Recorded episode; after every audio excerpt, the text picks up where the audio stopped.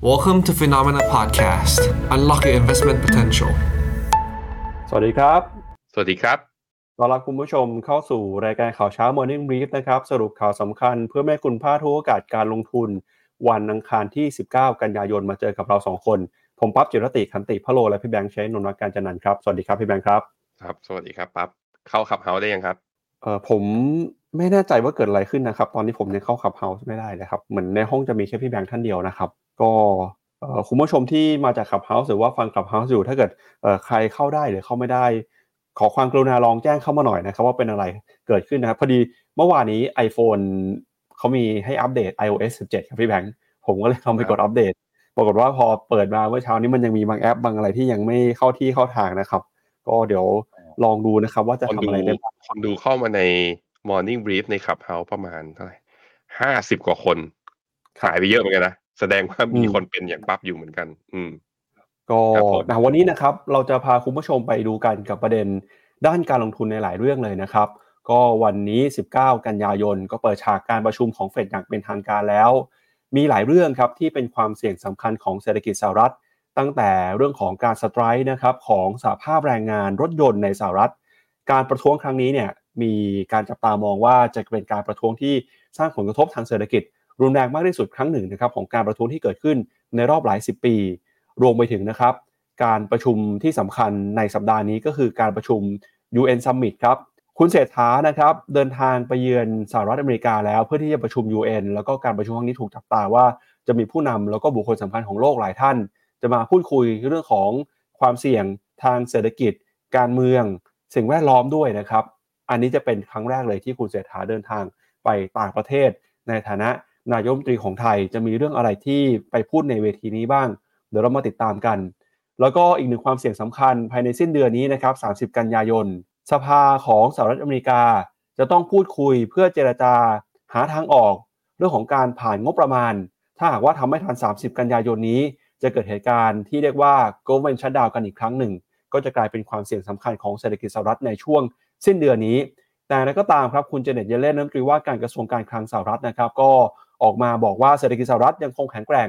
ยังไม่เข้าสู่ภาวะขาลงแต่อย่างใด แต่ที่แน่ๆ คือตอนนี้เนี่ยเศรษฐกิจจีนก็ยังมีความเสี่ยง เมื่อวานนี้นะครับหุ้นในกลุ่มอสังหาริมทรัพย์ของจีน ปรับตัวลงไปถือว่าค่อนข้างแรงทีเดียวประมาณ 2%กว่า ก็เข้ามากดดันนะครับทำให้ดัชนีเซียไซ300 ลงมาทำจุดต่ำสุดของปีนะครับแล้วก็พาคุณผู้ชมไปดูกันกับมุมมองความพยายามในการแก้ไขปัญหาเศรษฐกิจจีน ล่าสุดผู้ว่าการธนาคารกลางของจีนได้มีการเชิญบรรดา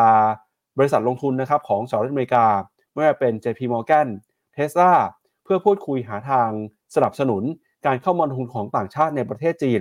แล้วก็มีประเด็นอีกเรื่องหนึ่งที่น่าสนใจนะครับก็คือ เรื่องของการเก็บภาษีเงินได้จากต่างประเทศนะครับ เมื่อวานนี้คุณ ลวรนแสงสนิทนะครับก็มีการออกมาชี้แจงเพิ่มเติม รวมไปถึงมีมุมมอง ความคิดเห็นของบรรดานักทุนแล้วก็ผู้จัดการกองทุนที่พูดถึงเรื่องนี้ด้วยครับพี่แบงค์เอาละครับงั้นเดี๋ยวเรามาเริ่มต้นนะครับมาดูกันกับตัวเลขของตลาดหุ้นในค่ำคืนที่ผ่านมาก่อนนะครับ ดูเหมือนว่าจะมีเอ่อบางท่านนะครับเข้ามาคอมเมนต์คุณผู้ชมบอกว่าหลังจากอัปเดต iOS ใหม่เนี่ทำให้ Clubhouse เข้าไม่ได้เหมือนกันนะครับอะก็เอ่อพี่แบงค์ลองเอ่อ ขอขอให้พี่แบงค์ลองลองแจ้งใน Clubhouse หน่อยได้ไหมครับพอดีใน Clubhouse ตอนนี้ไม่ได้ยินเสียงผมเลยนะครับ คือไม่ไม่ไม่เป็นไรครับ เพราะว่าตอนนี้ผมเปิดลำโพงของผมเนี่ย ให้คนในขับเฮาฟังเสียงพี่ปั๊บด้วย แต่ว่าเมื่อไหร่ที่พี่ปั๊บพูด ผมต้องปิดไมค์ในสตรีมอย่าตอนนี้สมาธิผมกำลังแตกซ่านอยู่ ต้องทำหลาย ๆ อย่างครับผม เอาเลยพี่ปั๊บอ่าได้ครับงั้นเดี๋ยวเราไปดูความเคลื่อนไหวของตลาดหุ้นสหรัฐกันเมื่อคืนนี้นะครับ เมื่อคืนนี้ตลาดหุ้นสหรัฐปรับตัวเคลื่อนไหวอยู่ในกรอบแคบๆครับ ดัชนีดาวโจนส์บวกขึ้นมา 0.02%มาอยู่ที่ 34,624 จุด S&P 500 บวกขึ้นมา 0.07%แล้วก็ NASDAQ บวกขึ้นมา 0.01%ครับ ตลาดหุ้นสหรัฐนะครับ ตอนนี้จับตากับตัวเลขการประชุม แล้วก็ผลของธนาคารกลางสหรัฐที่จะออกมา ประชุมกันวันที่ 19-20 กันยายน จะทราบผลตามเวลาประเทศไทยในช่วงเช้ามืด ตอนนี้เนี่ยน้ำหนักนะครับเกือบจะร้อยเปอร์เซ็นต์แล้วที่จะให้ ระบุนะครับว่าธนาคารกลางสหรัฐน่าจะคงอัตราดอกเบี้ยในการประชุมครั้งนี้ ส่วนหุ้นขนาดกลางขนาดเล็กครับ Russell Small Cap 2,000 เมื่อวานนี้ติดลบไป 0.69%แล้วก็ Wix Index นะครับตอนนี้ปรับตัวขึ้นมา 1.52%มาอยู่ที่ระดับ 14 จุด Wix Index ก็ปรับตัวเพิ่มขึ้นมา หลังจากความเสี่ยงหลาย ๆ เรื่องมีมากมากขึ้นนะครับไม่เป็นจากการประท้วงการสไตร์ในสหรัฐอเมริกา รวมไปถึงเหตุการณ์โกลเมนชัดดาวที่มีความเสี่ยงจะเกิดขึ้นอีกครั้งในสิ้นเดือนกันยายนนี้ครับพี่แบงค์ผมพาไปดูกราฟครับ ตัวแรกนะคือตัวดาวโจนส์เนี่ยตอนนี้ก็เคลื่อนไหวไซด์เวย์อยู่ระหว่างเส้นค่าเฉลี่ย 50 วันกับ 20 วัน ก็ไฮลูกนี้เนี่ยไม่สามารถขึ้นดีดขึ้นไปแล้วสูงกว่าเมื่อวันที่ 31 สิงหาได้ก็กลายเป็นว่าตัว MACD นั้นยังเป็น sell สัญญาณในกราฟ day แล้วก็ยังต่ำกว่าเส้นศูนย์อยู่ ฉะนั้นยังอยู่ในโหมดปรับฐานสำหรับดาวโจนส์ S&P 500 ก็ถึงแม้ว่าจะเกินเส้นเส้นศูนย์ของ MACD มานะ แต่ว่าก็ยังได้เพิ่งจะได้ sell สัญญาณจากแท่งเมื่อวานนี้อ่าแท่งเมื่อวันศุกร์ที่ลบมา 1%เนี่ยตอนนี้ก็เกิด sell สัญญาณแล้วก็ทำให้ตัว index นั้นไม่สามารถทำ high ใหม่ได้อยู่ในขาของการปรับฐานด้วยเช่นเดียวกันอะเช่นเดียวกับตัว NASDAQ นะครับ ผมพาไปดูตัว 11 sector ของข้างในหุ้นอเมริกา จะเห็นว่า 11 sector นั้นบวกเพียงแค่ 2 sector เมื่อวานนี้ นอกนั้นที่เหลืออีก อ่า9 sector นั้นลบหมด โดย sector ที่ปรับตัวลงแรงที่สุดก็คือ consumer discretionary นะครับ เมื่อวันศุกร์เนี่ยลบไป 1.7%เมื่อวานนี้เมื่อคืนนี้ลบต่ออีก 1.2%อีก sector หนึ่งที่ลงแรงทีเดียวนั่นก็คือ real estate real estate เมื่อคืนนี้ลบไป 1.66%ใกล้จะลงมาทดสอบโลเดิมของเมื่อตอนวันที่ 21 สิงหา ซึ่งถ้าตรงนี้21 ตรงโลเดิมของ 21 สิงหานี้ เป็นโลเดิมมานับตั้งแต่ตอนเรียกจุดต่ำสุดนับตั้งแต่สิ้นเดือนมิถุนาที่ผ่านมา ถ้ายังลงมาต่ำกว่านี้อีกก็เนี่ยจะเห็นว่าจริง ๆ แล้ว real estate ข้างในอเมริกานั้นคือการรีบาวนั้นค่อนข้างน้อยมากๆ ค่อนข้างชัดว่าหุ้นอเมริกา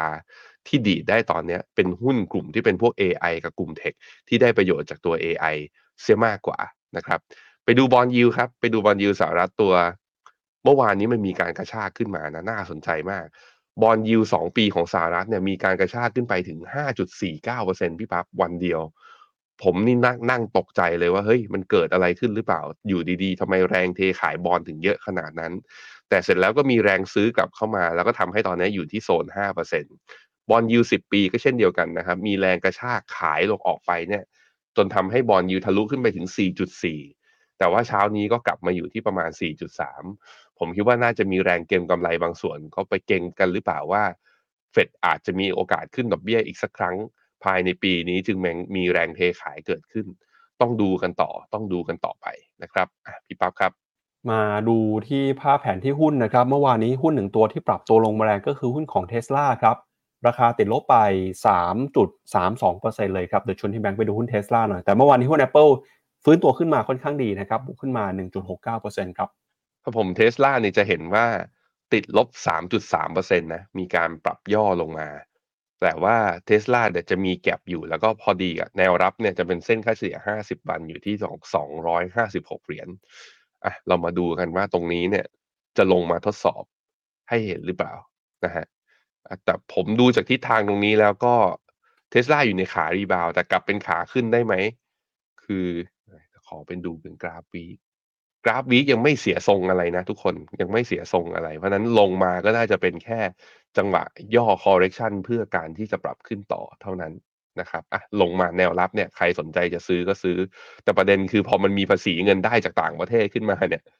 การจะซื้อหุ้นรายตัวต้องคิดเยอะๆแหละนะตอนนี้นะครับจากตลาดหุ้นของสหรัฐอเมริกาไปแล้วครับ ไปดูที่ตลาดหุ้นยุโรปกันต่อ เมื่อวานนี้ดัชนีดัคของเยอรมนีติดลบไป 1.05%ฟุตซี่ร้อยอังกฤษ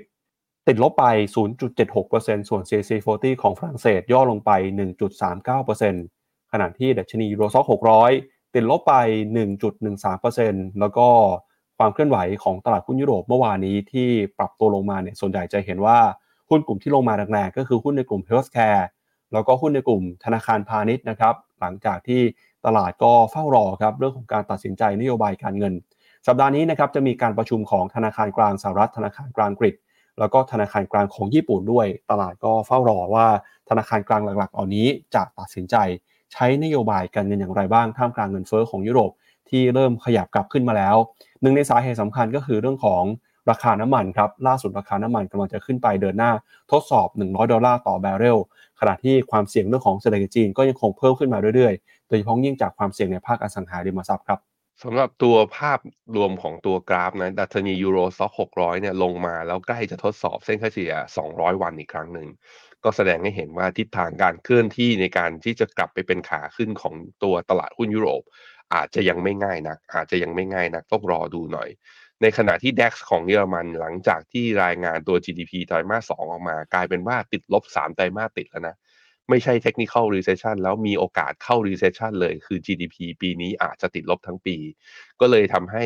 เนี่ยแนวต้านเส้นเฉลี่ย 100 วันขึ้นไปทดสอบมา 2 ครั้ง เมื่อวันที่ 31 สิงหาสิงหาทีหนึ่งแล้วก็เมื่อวันศุกร์เนี่ยทีหนึ่งที่ขึ้นไปทดสอบ ยังไม่สามารถที่จะผ่านได้ พอยังไม่สามารถผ่านได้ถ้าหลุดเส้นค่าเฉลี่ย 200 เมื่อไหร่ ถ้า DAX กลับเข้าเป็นขาลง น่าจะกดดันเซนติเมนต์ของตลาดหุ้นยุโรปพอสมควรทีเดียวนะครับ ในขณะที่ค่าเงินยูโรนะครับยังอยู่ในโซนของการอ่อนค่าอยู่เรื่อยๆ ล่าสุดลงมาต่ำกว่า 1.07 แล้วตอนนี้ 1.068 ในขณะที่ค่าเงินปอนด์ก็อ่อนค่าเมื่อเทียบกับดอลลาร์เช่นเดียวกันอยู่ที่ 1.238 นะครับต่ำกว่า 1.24 และต่ำกว่าเส้นค่าเฉลี่ย 200 วันแล้วเรียบร้อยนะครับไปดูต่อที่เศรษฐกิจของจีนบ้างนะครับในฝั่งตลาดหุ้นเอเชียครับล่าสุด ดัชนี CSI 300 ตลาดหุ้นจีนเดินหน้าปรับตัวลงมา เมื่อวานนี้ลงมาทดสอบจุดที่ต่ำที่สุดของปีนี้แล้วครับ สาเหตุสำคัญเกิดขึ้นจากความกังวลในภาคอสังหาริมทรัพย์ ดูตั้งแต่ดัชนีฮ่องกงนะครับในฝั่งของหังเสง Enterprise Index ครับเมื่อวานนี้ติดลบไปประมาณ 1.6%ขณะที่ดัชนี CSI 300 เมื่อวานนี้ก็ร่วงลงไประหว่างวันนะครับก่อนที่ปิดสิ้นวันจะบวกขึ้นไม่ได้ 0.5%แต่สิ่งที่น่าสนใจคือ เมื่อวานนี้ CSI 300 ร่วงลงไปทำจุดต่ำสุดของปีครับ ก่อนที่จะค่อยๆ ฟื้นขึ้นมา โดยมีสาเหตุสำคัญมาจากหุ้นในกลุ่มอสังหาริมทรัพย์ที่ปรับตัวลงไปติดลบไปมากกว่า 2%ในภาพรวมครับ สาเหตุสำคัญที่ทำให้ตลาดหุ้นจีนเมื่อวานนี้ปรับตัวลงไปก็เป็นเพราะว่าภาคอสังหาริมทรัพย์กังวลครับ หลังจากที่ Country Garden เมื่อวานนี้เนี่ยมีเดทไลน์อยู่ 2 เส้นครับ อันที่ 1 ก็คือ ครบกำหนดในการจ่ายดอกเบี้ยดอลลาร์บอลครับ กับอีกเรื่องหนึ่งก็คือ จะเป็นวันที่สิ้นสุด การที่ผู้ปล่อยกู้นะครับ ให้อนุญาตที่จะยืดขยายระยะเวลาในการจ่ายคืนหนี้นะครับ ในการเจรจาประนีประนอม แต่สุดท้ายแล้วเนี่ยเมื่อวานนี้ในฝั่งของชัยในฝั่งของ Country Garden จะสามารถจ่ายหนี้หรือว่าประนีประนอมได้หรือเปล่านะครับเดี๋ยววันนี้เราน่าจะเห็นความชัดเจนมากขึ้น แต่ที่แน่ๆคือตลาดหุ้นจีนถือว่าค่อนข้างกังวลกับสถานการณ์ที่เกิดขึ้นในภาคอสังหาริมทรัพย์ตอนนี้ มีแรงเทขายออกมาในฝั่งของออนชอติดลบกันติดต่อกันมาประมาณ 6 สัปดาห์แล้ว แล้วก็ตอนนี้สถานการณ์ยังดูเหมือนว่าไม่ดีขึ้นเลยแม้ว่าธนาคารกลางจีนจะออกมา ใช้มาตรการต่างๆ เข้าไปช่วยเหลือดูแล แล้วก็พยุงเศรษฐกิจก็ตามครับ ครับผมอ่าครับผมไปดูตลาดหุ้นจีนก่อนเลยอย่างที่ปั๊บบอกมานะ CSI 300เนี่ยจุดต่ำสุดของปีนี้เนี่ยอยู่ที่วันที่23สิบสามสิงหาคือ3,695เก้าสิบห้าเมื่อวานนี้เนี่ยลงไปเนี่ยทำจุดต่ำสุดของวันนะ intraday low 3,691ก็ ก็คือลงไปต่ำกว่าโลของรอบที่แล้วเนี่ยอีกประมาณ 4 จุด แต่สามารถบิดกลับขึ้นมาได้ที่ 0.4 อ่า 0.5%ต้องมาดูว่า คือจะสามารถฟื้นกลับมาแล้วยืนเหนือเส้นค่าเฉลี่ย 200 ได้หรือเปล่า เอ้ย ค่าเฉลี่ย 20 วันบอก200 วันยังอีกไกลเกินไป ต้องกลับขึ้นมายืนเหนือเส้นค่าเฉลี่ย 20 วันให้ได้ ถึงจะมีอ่าแนวโน้มที่จะกลับมาเป็นขาขึ้นให้ได้ ซึ่งก็มีความเสี่ยงอยู่นะ เพราะว่าเช้านี้ CSI ไอตัวห่างเสง เปิดมาแล้วบวกเพียงแค่ 0.06 ในขณะที่ทางฝั่ง Hang Seng China Enterprises หรือ H share เนี่ยบวกเพียงแค่ 0.08%เท่านั้น ถือว่าเป็นการบวกที่บวกได้ไม่เยอะนะครับ ในขณะที่ทางฝั่งตลาดหุ้นญี่ปุ่น เริ่มมีแรงขายทำกำไรในหุ้นขนาดใหญ่มาบ้างนิเคอีตอนนี้ เปิดหรือยังอะเปิดแล้วอังคารนี้ลบอยู่ 0.93 ในแต่ว่าตัวหุ้นขนาดเล็กนี่ยังค้ำตลาดนะ การที่นิเคอีลบถึงเกือบเกือบหนึ่งเปอร์เซ็นต์แต่ TOPIX เนี่ยยังบวกได้เนี่ยแสดงให้เห็นว่า ตอนนี้ตลาดมาลากหุ้นเล็กกัน ถ้าผมดูแล้วย้อนกลับมาถ้า pattern การลากหุ้นเล็กเกิดขึ้นในอย่างในประเทศไทยอะมันอาจจะหมายถึงขาสุดท้ายของขาขึ้นก็ได้ เพราะขาขึ้นที่แบบว่าขึ้นได้ไปต่อเนี่ยมันน่าจะมาจาก fund flow แล้วก็การลงทุนในหุ้นขนาดใหญ่มากกว่า ซึ่งภาพนี้ไม่ใช่ที่ตลาดหุ้นญี่ปุ่นนะครับ KOSPI ของเกาหลีครับหลังจากที่เมื่อวานนี้ปรับฐานลงมา 1%เช้านี้ยังลงต่อ แต่ลงเพียงแค่สักประมาณลบ 0.2%ยังยืนเหนือเส้นค่าเฉลี่ย 100 วันนะครับ เวียดนามเอาละ เริ่มมีอาการงอแงอีกรอบหนึ่งลงมาทดสอบที่เส้นค่าเฉลี่ย 20 วัน แล้วกำลังจะลงมาต่ำกว่าฟิวเนัชชี50%คืออุตสาห์ทะลุขึ้นไปแล้วนะ ยังไม่ผ่านขึ้นไปได้ เมื่อวานนี้ลบลงมา 1.2%เนี่ยทำให้ภาพ MACD ตัดลงมาเป็นเซลล์สัญญาณ อาการของเวียดนามนะ ตอนนี้นะ ดูเหมือนดูเหมือน ดูเหมือนจะขอย่ออีกสักขาหนึ่งเรามาดูกันครับว่าโลเดิมของตอนที่ปรับฐานเมื่อตอนเดือนสิงหาจากกรณีวินแฟสเราจะเห็นลงมาทดสอบตรงนี้อีกรอบหนึ่งไหม ถ้าทดสอบแล้วหลุด ก็แปลว่าเวียดนามอยากจะขอปรับฐานแรงๆ สักรอบหนึ่ง แต่ถ้าไม่หลุดก็แปลว่าเตรียมขาขึ้นอีกครั้งหนึ่ง ในขณะที่เซตครับ ผมมาลาก channel นี้ไว้ แล้วก็สารภาพด้วยว่าวันศุกร์เนี่ย ใส่ long เข้าไปเบาๆ long position ในตัว t f e c นะ S50 Future พอดูแล้วแบบว่า pattern น่าจะมีโอกาสขึ้นได้ไหมนะ ปรากฏว่าเมื่อวานนี้เซ็ตเปิดมาก็ลบ 3 จุดตามตลาดภูมิภาค แล้วก็เนี่ยแรงขายเต็มทำให้ Candlestick เนี่ย เป็นแท่งสีแดงหนาเลยก็คือแรงขายเกิดขึ้นทั้งวัน จนปิดลบที่ 14 จุด การลบลงมาตรงนี้ก็แปลว่าตัว Set Index นั้น ลงมาต่ำกว่าค่าเฉลี่ย 100 วัน เป็นครั้งแรกนับตั้งแต่คุณเศรษฐาได้รับการแต่งตั้งเป็นนายก เพราะนั้นภาพของขาขึ้นและ election rally เนี่ยพอมันต่ำกว่าเส้นค่าเฉลี่ย 100 แบบนี้ของผมแล้ว ผมคิดว่าเหนื่อยมากขึ้นเยอะทีเดียวสำหรับหุ้นไทยนะ ใครที่แบบว่าหวังหวังอยู่ก็น่าจะต้องแบบว่าลองไปหาที่อื่นคราวนี้ก็บอกโอ้โหไปหาที่อื่น ไปซื้อหุ้นหลายตัวที่อื่นเดี๋ยวก็ไปโดน capital gain tax ไม่ใช่ไปโดน ภาษีเงินได้ตอนรวมอีกนั่นแหละ ความยากของเราแต่เราก็ต้องมาหาโอกาสกันไปนะ ทุกคนนะ ไปดูค่าเงินบาทครับ ค่าเงินบาทมีการแข่งค่ากลับมาบ้างไหมก็นิดเดียว ตอนนี้อยู่ที่ 35.69 หลังจากที่เมื่อวานนี้เทรดอยู่ที่ประมาณสัก 37 ก็มีการแข่งค่าลงมาบ้าง แต่ก็ยังถือว่าไม่เยอะครับพี่ปั๊บครับครับไปดูตลาดหุ้นญี่ปุ่นนะครับ ล่าสุดมีมุมมองของนักวิเคราะห์ออกมา แสดงความเห็นเรื่องความน่าสนใจของตลาดหุ้นญี่ปุ่นครับ โดยคนที่ออกมาระบุนะครับ ว่าตลาดหุ้นญี่ปุ่นยังเห็นสัญญาณการปรับตัวขึ้นมาได้ค่อนข้างดี ก็คือนักวิเคราะห์ในฝั่งของ Goldman Sachs ครับ ทาง Goldman Sachs ครับคาดการณ์ว่าตลาดหุ้นญี่ปุ่นจะปรับตัวขึ้นไปอย่างแข็งแกร่ง โดยได้แรงหนุนจากความมีเสถียรภาพของค่าเงินเยนครับ โดยคาดว่าเงินเยนเนี่ยจะไม่อ่อนค่าหรือว่าแข็งค่ามากเกินไปในช่วงเวลาหลายเดือนข้างหน้านี้ โดยทีมนักวิเคราะห์ ของ Goldman Sachs ซึ่งนำโดยคุณคาซูโนริทาตาเบะแล้วก็คุณบรูซเคิร์กนะครับระบุว่า เมื่อมีการพิจารณาจากเศรษฐกิจของญี่ปุ่นที่ยังคงแข็งแกร่ง คาดว่าการเติบโตของกำไรต่อหุ้นของบริษัทจดทะเบียนในดัชนีโทปิกส์จะอยู่ที่ระดับ 12%ในปีงบการเงิน 2566 แล้วก็หลังจากนั้นการเติบโตของ EPS จะอยู่ใน 7-8%ต่อไป โดย Goldman Sachs คาดว่าเงินเยนจะเคลื่อนไหวอยู่ในกรอบ 1,000ขออภัย145 เยนต่อดอลลาร์ในช่วง 3 ปีข้างหน้า นอกจากการที่ปัจจัยของตลาดหุ้นญี่ปุ่นมีปัจจัยพื้นฐานที่แข็งแกร่งเมื่อเปรียบเทียบกับตลาดหุ้นในต่างประเทศแล้ว การเปลี่ยนแปลงเชิงโครงสร้างที่สำคัญ 2 เรื่อง ก็คือเรื่องของภาวะเงินเฟ้อในประเทศ และการปฏิรูปธรรมาภิบาล จะเป็นปัจจัยสำคัญที่หนุนตลาดหุ้นญี่ปุ่น ให้เติบโตไปจนถึงสิ้นปีนี้ครับรายงานยังระบุด้วยว่ากองทุนตลาดหุ้นในต่างประเทศทั่วโลกครับแห่เข้ามาลงทุนในตลาดหุ้นญี่ปุ่น หลังจากที่ก่อนหน้านี้เคยหลีกเลี่ยงตลาดหุ้นญี่ปุ่นเนื่องจากความกังวลกับการเติบโตของรายได้ โดยขณะนี้นักทุนแล้วก็กองทุนทั่วโลก ต่างให้ความสนใจลงทุนในญี่ปุ่น แล้วก็นักทุนก็ยังคงแสวงหาทางเลือกนะครับที่มาทดแทนตลาดหุ้นจีน เนื่องจากไม่เชื่อมั่นว่ารัฐบาลจีนจะสามารถเข้ามากระตุ้นเศรษฐกิจได้ โดย 6 เดือนแรกของปีนี้นะครับแสดงให้เห็นว่านับเป็นครั้งแรกในรอบประมาณ 6 ปีครับที่ต่างชาติเข้ามาลงทุนในตลาดหุ้นญี่ปุ่น มากกว่าตลาดหุ้นจีน ขณะที่นักกลยุทธ์ของ Morgan Stanley ก็ระบุว่า ในเดือนกรกฎาคมที่ผ่านมา บรรดาผู้จัดการกองทุนต่างชาติ ก็ยังคงขายหุ้นในตลาดหุ้นจีนแล้วก็ฮ่องกงหันกลับเข้ามาซื้อมาถือครองหุ้นในตลาดหุ้นญี่ปุ่นเพิ่มเติมครับ ไปดูหน่อยครับว่าตลาดหุ้นญี่ปุ่นตั้งแต่ต้นปีนะไม่ใช่ตั้งแต่ปี 2022 คือ1ปีที่ผ่านมาเนี่ยเป็นยังไงบ้างพี่ปั๊บขอสไลด์หน้า5หน่อย ก็จะเห็นว่าญี่ปุ่นเนี่ยบีทตัวดัชนีโทปิกส์นะ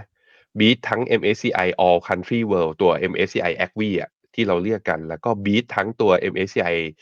All Country Asia Pacific ซึ่งไม่ใช่เป็น Asia ex Japan นะ อันนี้คือรวมญี่ปุ่นด้วย ก็จะเห็นว่าคือ index ตัวไหนก็แล้วแต่ที่มีญี่ปุ่นนะ ตัวนั้นก็คือจะยิ่งแบบว่า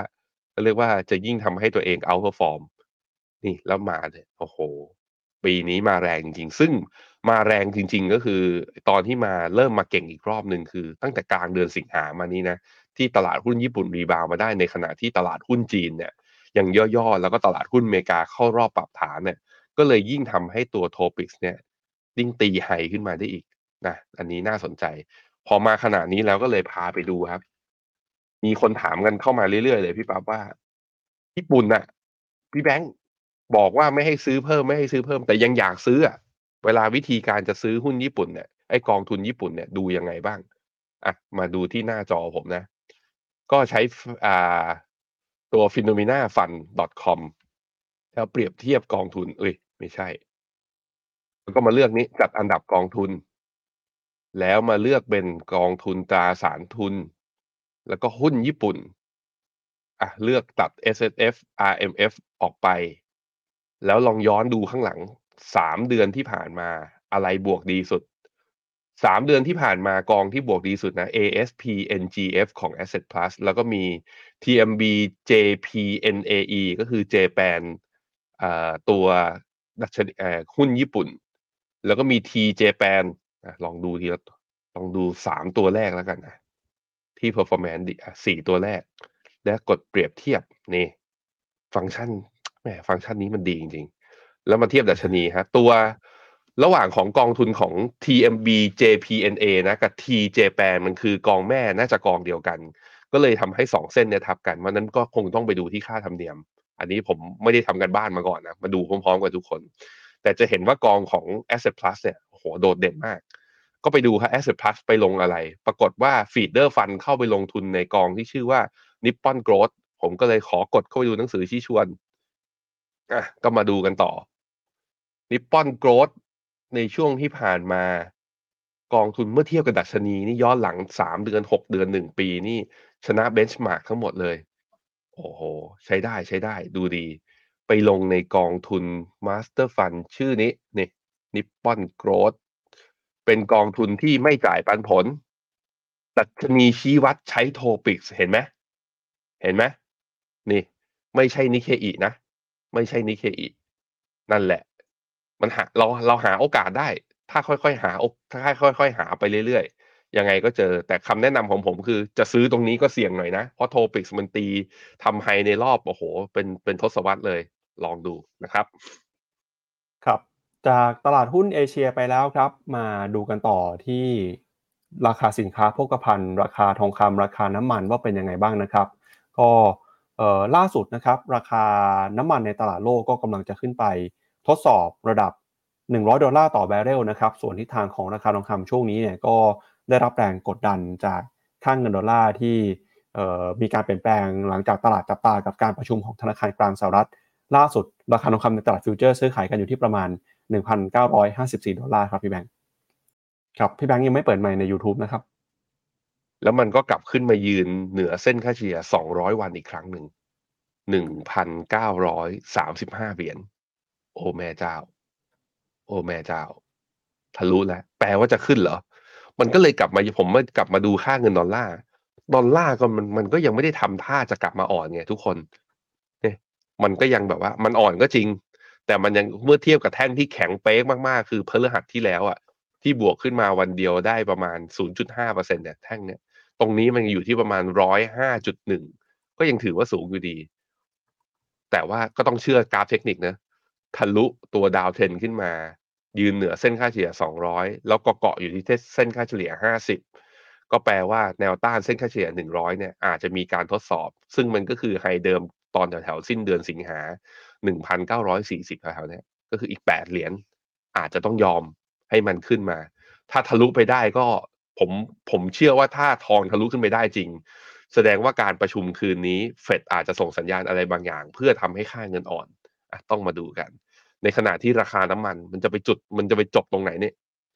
high เดิมของราคาน้ำมันที่เป็นรอบนี้นะเป็นแนวต้านสำคัญ ซึ่งตกถูกทดสอบไปแล้วเมื่อปลายปีที่แล้วสองรอบเนี่ย ก็คือแถวๆ ถ้าเป็น WTI เนี่ย 93.3 เหรียญคือเหลือแค่หนึ่งเหรียญเท่านั้น ซึ่งถ้าทะลุขึ้นไปเนี่ยตลาดจะเริ่มเห็นคือจะเริ่มคิดกันถึงว่าร้อยเหรียญจะแตะไหม ซึ่งถ้าแตะร้อยเหรียญจริงก็เมื่อวานนี้ ตอน live Finnomena Live เนี่ยคุณหยงเอากราฟมาให้ดูแล้ว ถ้าเราเห็น CPI month on month นะ ขึ้นไประดับประมาณสัก 0.5 ถึง 0.6 นะ มันแปลว่าเราจะเห็นคือ inflation เนี่ยหรือว่าเงินเฟ้อที่อเมริกาอาจจะเริ่มดีดตัวขึ้นนับจากนี้เป็นต้นไป ซึ่งจะเป็นความกังวลว่าเฟดอาจจะส่งสัญญาณ ขึ้นดอกเบี้ยหรือเปล่าถ้าเงินเฟ้อยังเอาไม่อยู่ นั้นน้ำมันนี่น่าจับตามากๆ ซึ่งถ้าดูจากเทรนด์เนี่ยในความเห็นของผมนะสัญญาณทางเทคนิคนะตอนนี้น้ำมันมัน overbought แล้ว RSI เนี่ยตอนนี้อยู่ที่ระดับ 79 ซึ่ง RSI ที่ระดับนี้เนี่ยเราไม่เห็นมาเลยนับตั้งแต่ตอนช่วงเดือนมีนาปี 2022 เดือนมีนาปี 2022 เกิดอะไรขึ้น ตอนนั้นคือ รัสเซียรุกยูเครนไงทุกคน คือแล้ว RSI ขึ้นมารอบนี้คือมันมีเหตุการณ์อะไรนอกจากคือซาอุคือกักไม่ยอมอลดลดกำลังการผลิตไม่ยอมเพิ่มกำลังการผลิต นั่นแหละ นั่นแหละ ต้องมาคือมันเลยผมยังเอียงนะ ความเชื่อของผมคือ น้ำมันน่าจะขึ้นแค่ช่วงสั้น ถึงแตะร้อยเหรียญก็ไม่น่าจะยืนได้ เพราะฉะนั้นเหมาะกับการเก็งกำไร แต่ไม่เหมาะกับการถือยาวและเทคพอฟิตกันให้ทันแล้วกันนะครับครับมาดูกันเพิ่มเติมกับเรื่องของการเก็บภาษีเงินได้จากต่างประเทศนะครับ เมื่อวานนี้คุณลวรนแสงสนิทอธิบดีกรมสรรพากรครับออกมาชี้แจงเพิ่มเติมถึงกระแสข่าวนะครับ ที่กรมสรรพากรได้ออกประกาศให้บุคคล ซึ่งเป็นผู้อยู่ในต่างประเทศ ต้องประเมินนะครับเรื่องของการยื่นภาษีหรือว่ายื่นรายได้ที่เกี่ยวข้องกับการทำงานในต่างประเทศนะครับ โดยระบุว่าการนำเงินภาษีพึงได้มาประเมินเนี่ยเพื่อให้เกิดความเป็นธรรมแล้วก็ลดความซ้ำซ้อนในการเสียภาษีนะครับ ซึ่งปัจจุบันบริบทการทำธุรกิจธุรกิจนั้นเปลี่ยนแปลงไป ทางกรมก็ได้เข้ามาร่วมความตกลงในการแลกเปลี่ยนข้อมูล ทางภาษีระหว่างประเทศ จึงต้องปฏิบัติตามข้อตกลงภาคีเครือข่าย โดยประกาศนี้จะเริ่มมีผลบังคับใช้ตั้งแต่วันที่ 1 มกราคม 2567 เพื่อยื่นภาษีเงินได้ในปี 2568 ครับ โดยคุณนวรนก็ยืนยันนะครับว่าประกาศดังกล่าว ไม่ได้เป็นการเก็บภาษีที่ทับซ้อน หากใครมีการเสียภาษีที่ประเทศต้นทางที่มีอนุสัญญาร่วมกันอยู่แล้ว ก็จะไม่มีการเรียกเก็บภาษีที่ไทยอีกครับ ซึ่งประกาศตัวนี้ก็มีความเกี่ยวข้องกับผู้มีส่วนได้เสียจำนวนมาก เพราะฉะนั้นทางกรมเนี่ยก็จะมีการเรียกหน่วยงานเข้ามาหารือรายละเอียด ทั้งธนาคารแห่งประเทศไทย คณะกรรมการกรอตและภาคเอกชนที่เกี่ยวข้อง เพื่อออกรายละเอียดกฎหมายย่อยเพิ่มเติม และในระยะยาวก็จะมีการออกเป็นประมวลรัษฎากร ซึ่งไม่ได้มีเป้าหมายเพื่อการเพิ่มรายได้ของกรม แต่จะสร้างความเป็นธรรมในการเสียภาษี และกรมก็คาดว่าปีนี้จะจัดเก็บภาษีเกินเป้า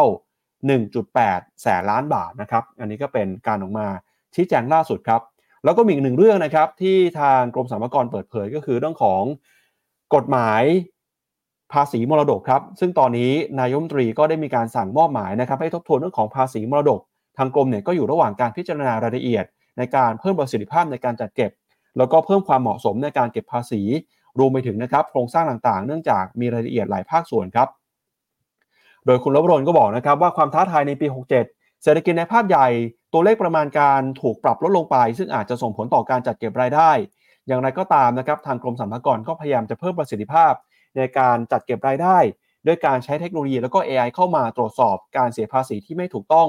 ให้มีประสิทธิภาพมากยิ่งขึ้นนะครับ ซึ่งหลังจากที่มีการเปิดเผย การจัดเก็บภาษีเงินได้จากต่างประเทศก็มีบุคคลหลายคนนะครับเข้ามาแสดงความคิดเห็น ไม่ว่าจะเป็นคุณสุชาติธาดาดำรงเวทครับอดีตรัฐมนตรีว่าการกระทรวงการคลังก็บอกว่าสัดส่วนภาษีไทยต่อ GDP อยู่ที่ 15%เท่านั้น ดังนั้นนะครับรัฐบาลจำเป็นต้องมีการหารายได้เพิ่มเติม เพื่อเป็นการเพิ่มรายได้ของรัฐต่อ GDP นะครับขณะที่ดรนิเวศ เหวชิรากรครับอาจารย์นิเวศก็บอกนะครับว่า หลังจากที่มีประกาศเรื่องของการจัดเก็บภาษีลงทุนในต่างประเทศ ก็ยังไม่ทราบรายละเอียดที่แน่ชัด แต่ที่เห็นว่ามีความแตกต่างไปจากเดิมก็คือ เดิมทีถ้ามีรายได้แล้วก็มีเงินค้างอยู่ที่ต่างประเทศนะครับในปีที่มีรายได้ พอข้ามปีโอนกลับมา ก็จะไม่เสียภาษี แต่ตั้งแต่ปี 67 เป็นต้นไป ถือว่าเป็นคำสั่งใหม่ ถ้านักลงทุนนะครับมีการโอนข้ามปีต้องเสียภาษี แล้วก็ไม่มีทางหลีกเลี่ยงได้ รวมถึงใครที่มีสินทรัพย์ต่างๆ ในต่างประเทศ หากมีการขายแล้วก็มีรายได้ เช่น จากการปันผลนะครับถ้านำเงินกลับเข้ามาก็ต้องเสียภาษีด้วย อาจารย์นิเวศบอกแบบนี้ครับว่า ถ้าเป็นอย่างนี้ก็ไม่สามารถนำกลับมาได้ เพราะว่าจะต้องโดนภาษี เช่นนักลงทุนที่มีรายได้มากๆ จากการขายหุ้นต่างประเทศ ซึ่งได้เงินเยอะหลายล้านก็ต้องเสียภาษีตามแพ็กเกจที่กรมสรรพากรประกาศไว้ที่ 35% ซึ่งตรงนี้ก็จะทำให้เกิดการลงทุนในต่างประเทศของบุคคลธรรมดา เป็นไปได้ค่อนข้างยาก เพราะเสียภาษีค่อนข้างหนัก ซึ่งอาจารย์นิเวศบอกว่ามองแล้วก็ถือว่าไม่ค่อยคุ้มเท่าไหร่นะครับขณะที่คุณวินพรมแพทย์ครับออกมาระบุนะครับว่าถ้าหากมีการจัดเก็บภาษีลงทุนต่างประเทศ ก็มองว่ากองทุนรวมประเภท FIF แล้วก็ DR จะได้รับความสนใจมากขึ้นนะครับ เนื่องจากไม่มีภาระของเรื่องภาษีประกอบด้วยครับพี่แบงค์ประเด็นของดรนิเวศน่าสนใจ คือถ้าเป้าหมายของสัมภารในการทำเรื่องนี้ คือบอกว่าอยากจะกระจัดเก็บภาษีเพิ่มขึ้น มันคืออาจารย์นิเวศบอกว่าอาจจะไม่ได้จัดเก็บภาษีเพิ่มขึ้นได้เร็ว เพราะว่านักลงทุนที่มีรายได้จากการลงทุนที่เยอะอย่างเงี้ยอาจจะไม่ convert เงินกลับ เพราะว่าอยู่ที่เมืองไทยเองเขาก็ไม่ได้ลำบากในมีความต้องการในการใช้เงิน และเขาอาจจะไม่อยากจ่ายภาษีที่ฐานภาษี 30 หรือ 35เปอร์เซ็นต์อะอันนี้เป็นมุมหนึ่งแต่นี้คุณเจษเขา มี comment เข้ามาเขาบอกว่าอาจจะเป็นเรื่อง CRS CRS คือการแลกเปลี่ยนข้อมูลทางการเงินตามมาตรฐานของ OECD ซึ่งตอนนี้นะ อย่างบริษัทหลักทรัพย์ทั้งหลายแหละก็ต้อง comply ตามตัว CRS ตัวนี้ด้วยก็คือว่านักลงทุนต้องมีหน้าที่ในการแจ้งว่าตัวเองนั้นมีถิ่นฐานถิ่นที่อยู่ที่อยู่ในประเทศที่อยู่ในเครือข่ายของ OCDC หรือไม่ OECD หรือไม่นะฮะแล้วก็ก็ต้องมีหน้าที่ในการรายงานไอ สถาบันการเงินรายงานต่อการกำกับดูแลด้านภาษีของประเทศนั้นๆ ก็อาจจะเป็นมุมหนึ่งก็คือว่า trace เรื่องของตัวภาษีเงินได้ที่ได้จากต่างประเทศมา ให้มันเป็นตาม standard ของมาตรฐานของระบบตัว CRS อะมันเริ่มค่อยๆ ต่อจิ๊กซอว์แล้วว่า สิ่งนี้ทำไปเพื่ออะไร เพื่อใครนะครับอะแต่ว่าในแง่ของนักลงทุนประกาศนี้ขึ้นเว็บสรรพากรแล้ว สัมภากรออกมาชี้แจงแล้ว ก็แปลว่าเรามีหน้าที่นะในการศึกษา แล้วก็ต้องปฏิบัติตามกฎหมาย ต้องมารอดูกันต่อว่า ผมคิดว่าเป็นอย่างที่พี่วินว่าพี่ปับ๊บก็คือมีแนวโน้มว่าฟันเงินลงทุนที่อยากจะไปลงทุนต่างประเทศ อาจจะพิจารณากลับมาลงทุนผ่านตัว DR ซึ่ง DR เนี่ยผมคิดว่าบริษัทหลักทรัพย์น่าจะเห็นช่องนี้ แล้วอาจจะออก DR มาในจำนวนเยอะมากขึ้นเรื่อยๆ ที่ผ่านมามันมีแค่ BR DR ที่เป็นลิงก์กับตัวหุ้นจีน อย่างเช่นเซียวมี่อาลีบาบาไปตู้ผิงอันพวกนี้ เดี๋ยวน่าจะมี DR ตัวอื่นๆออกตามมา และอีกอย่างหนึ่งก็คืออีกธุรกิจหนึ่งที่ก็ไม่ได้รับผลกระทบเชิงลบจากสิ่งนี้ก็คือธุรกิจกองทุนรวมนั่นเอง ก็ต้องมาดูครับว่าเงินหลังจากนี้แล้วจะไหลเข้ากองทุนรวมอย่างมีนัยสำคัญ เพื่อลงทุนในต่างประเทศหรือไม่ ซึ่งเนี่ยผมคิดว่าหลาย ๆ บลจเอง ก็อาจจะเริ่มศึกษาเรื่องนี้แล้วออกแคมเปญแล้วอาจจะลองเนี่ยครับทำ customer insight ลองมาขุดกันดูว่า ความต้องการของผู้ลงทุนที่จะออกไปต่างประเทศเนี่ย ถ้าจะใช้กองทุนรวมเป็นเครื่องมือต้องทำอะไรบ้างเดี๋ยวเรามาติดตามกันครับ ครับไปดูอีกหนึ่งเรื่องนะครับ ในสัปดาห์นี้เป็นเรื่องที่มีความสำคัญเพิ่มมากขึ้นเรื่อยๆ ก็คือเหตุการณ์ประท้วงครับการสไตร์ของแรงงานสภาพรถยนต์ในสหรัฐ การประท้วงครั้งนี้เนี่ยถูกจับตามองว่าเป็นการประท้วงที่รุนแรงมากที่สุดครั้งหนึ่ง ในรอบหลายสิบปีเลยนะครับ มีแรงงานที่เข้ามาร่วมประท้วงมากกว่า 146,000 คนครับ ประกอบไปด้วยแรงงานจากบริษัทรถยนต์ 3 ค่ายใหญ่นะครับ ที่เรียกเป็น Big 3 ก็คือ General Motors Ford แล้วก็ Stellantis ครับ แรงงานรวมกัน 146,000 คน คาดว่าจำนวนชั่วโมงทำงานเนี่ยจะเสียหายไปแล้วนะครับ กว่า 4.1 ล้านชั่วโมงทำงานครับ ซึ่งถ้าหากว่าการเสียหายเกิดขึ้นในระดับที่สูงขนาดนี้ อาจจะส่งผลกระทบต่อสัดส่วนการเติบโตของ GDP ประมาณ 0.7%ก็ได้นะครับ ซึ่งการประท้วงที่มีความรุนแรงขนาดนี้เนี่ยไม่เคยเกิดขึ้นมากว่าในรอบ 10 ปี 20 ปีทีเดียวครั้งสุดท้ายนี่คือเกิดขึ้นประมาณสักเดือนสิงหาคมในช่วงปี 2000 นะครับ โดยสภาพแรงงานรถยนต์ของสหรัฐหรือว่า UAW นะครับแล้วก็บริษัทเซลันทิสเนี่ยล่าสุดเมื่อวานนี้ก็กลับมาเจรจากันอีกครั้งหนึ่ง หลังจากที่แรงงานจำนวนมากออกมาประท้วงนะครับไม่พอใจ ในเรื่องของค่าจ้างแรงงาน เงื่อนไขของการประท้วงในครั้งนี้คือการขอขึ้นค่าจ้างแรงงาน 20%ในระยะเวลา 4 ปีครึ่ง ซึ่งน้อยกว่าเงื่อนไขที่เคยเสนอไปในช่วงปี 2027 นอกจากนี้แรงงานยังเรียกร้องให้ลดจำนวนวันทำงานต่อสัปดาห์ ฟื้นฟูระบบบำนาญแล้วก็เพิ่มความมั่นคงของตำแหน่งงาน ในช่วงที่บริษัทผู้ผลิตรถยนต์กำลังปรับเปลี่ยนไปพัฒนาผลิตรถยนต์ไฟฟ้าครับ โดยสภาพแรงงานออกมาเปิดเผยนะครับ ว่าตอนนี้เนี่ยแรงงานก็กำลังจะมีการพูดคุยครับแล้วก็ถ้าหากว่าไม่สามารถเจรจากับนายจ้างในการขึ้นค่าแรงได้ ก็จะยกระดับการชุมนุมนะครับมีการประท้วงเพิ่มมากขึ้น การประท้วงครั้งนี้เนี่ยส่งผลทาให้มีการระงับผลิตโรงงานรถยนต์ในมิชิแกนโอไฮโอแล้วก็มิสซูรีนะครับซึ่งส่งผลกระทบไปยังผู้ผลิตรถยนต์ไม่ว่าจะเป็น Ford จีปแล้วก็มีเชฟโรเลตรวมไปถึงรถยนต์ยอดนิยมอื่นๆด้วย นักวิเคราะห์ประเมินครับว่า ผู้บริหารอุตสาหกรรมยานยนต์ต่างตั้งคำถามว่าอีกนานแค่ไหนถึงจะมีการประท้วงในรอบใหม่เพื่อยกแรงกดดันนะครับสำหรับการประท้วงร่วมกันของบริษัทยี่ห้ออื่นนะครับขณะที่คุณเจเน็ตเยเลนยืนยันครับบอกว่าตอนนี้ยังเร็วเกินไปที่บอกว่าเศรษฐกิจของสหรัฐจะได้รับผลกระทบหรือเข้าสู่ขาลง จากการประท้วงการเจรจาครั้งนี้ แต่สิ่งที่ตลาดเฝ้ารออยู่ก็คือการประชุมเฟดในครั้งนี้นะครับอาจจะนำเรื่องนี้เข้ามาพิจารณาด้วย เพราะว่า ผลของการประท้วงเกิดขึ้นเนี่ยทำให้เศรษฐกิจชะลอตัวนะครับ แล้วก็รวมไปถึงเอ่อถ้าหากว่ามีการปรับเปลี่ยน มีการขึ้นค่าจ้างแรงงานจริง ในอนาคตนะครับค่าจ้างแรงงานที่สูงขึ้น จะส่งผลต่อเงินเฟ้อ และจะทำให้ธนาคารกลางสหรัฐต้องพิจารณาอย่างถี่ถ้วนในการประกาศใช้นโยบายการเงินครับ ครับผมต้องมารอดูกันต่อไปนะว่า ขอเพิ่มค่าขอเพิ่มค่าจ้างทำไมไปกระทบเงินเฟ้อพอได้รายได้มากขึ้นก็ไปจ่ายเยอะขึ้น พอมีดีมานเพิ่มขึ้น ก็ฝั่งผู้ประกอบการก็มีโอกาสในการผลักราคาสินค้าเพิ่มขึ้น เพราะฉะนั้นก็ต้อง คือที่ตลาดแรงงานแข็งแกร่งเนี่ย ส่วนหนึ่งก็เป็นสาเหตุของตัวเฟดอยู่แล้วว่า เออ ขึ้นดอกเบี้ยมาขนาดนี้ ตลาดแรงงานยังโอเค การจ้างงานยังมีอยู่ อัตราการว่างงานยังน้อยอย่างนี้ เพราะนั้นเราสู้กับดอก เราสู้กับเงินเฟ้อไปเรื่อยๆเลย เพราะฉะนั้นไม่ต้องกังวลว่าการไอการจ้างงานจะมีการชะลอ แต่พอจะมีถ้าถ้ามีเรื่องนี้ขึ้นมา ผมคิดว่าสปีดของการขึ้นดอกเบี้ยจะยังเพิ่มขึ้นหรือเปล่า อันนี้เป็นเรื่องที่น่าสนใจ แล้วก็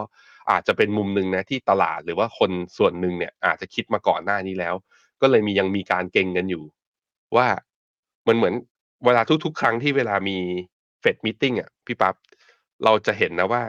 แม้แต่ว่าเราอะ เชื่อว่าเชื่อแน่ ๆว่า เนี่ยอย่างอีกสองอีกอีกสองวันข้างหน้าเนี่ยยังไงเฟดก็คงดอกเบี้ย แต่พอไปดูตัวเลขโอกาสใน Fed Fund Futures นะเราก็จะเห็นว่ามันไม่เคยเต็มร้อยเปอร์เซ็นต์อะมันก็จะมีสักประมาณหนึ่งถึงสองเปอร์เซ็นต์ยังเชื่อว่าอาจเฮ้ยยังมีโอกาสขึ้นดอกเบี้ยอยู่นะ คนเหล่านั้นอะที่ยัง bet อยู่บางทีคือเขาหวังว่าอาจจะมีเซอร์ไพรส์อะไรบางอย่างอยู่นั่นเองก็อันนี้ก็อาจจะเป็นมุมหนึ่งที่มันมีเซอร์ไพรส์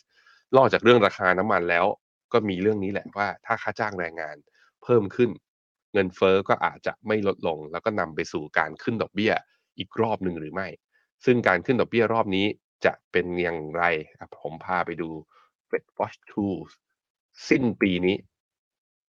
มาหรือยังมาหรือยังอะมาแล้วตอนนี้โอกาสในการคงดอกเบี้ยที่ระดับนี้นะ ระดับปัจจุบันของเราคือ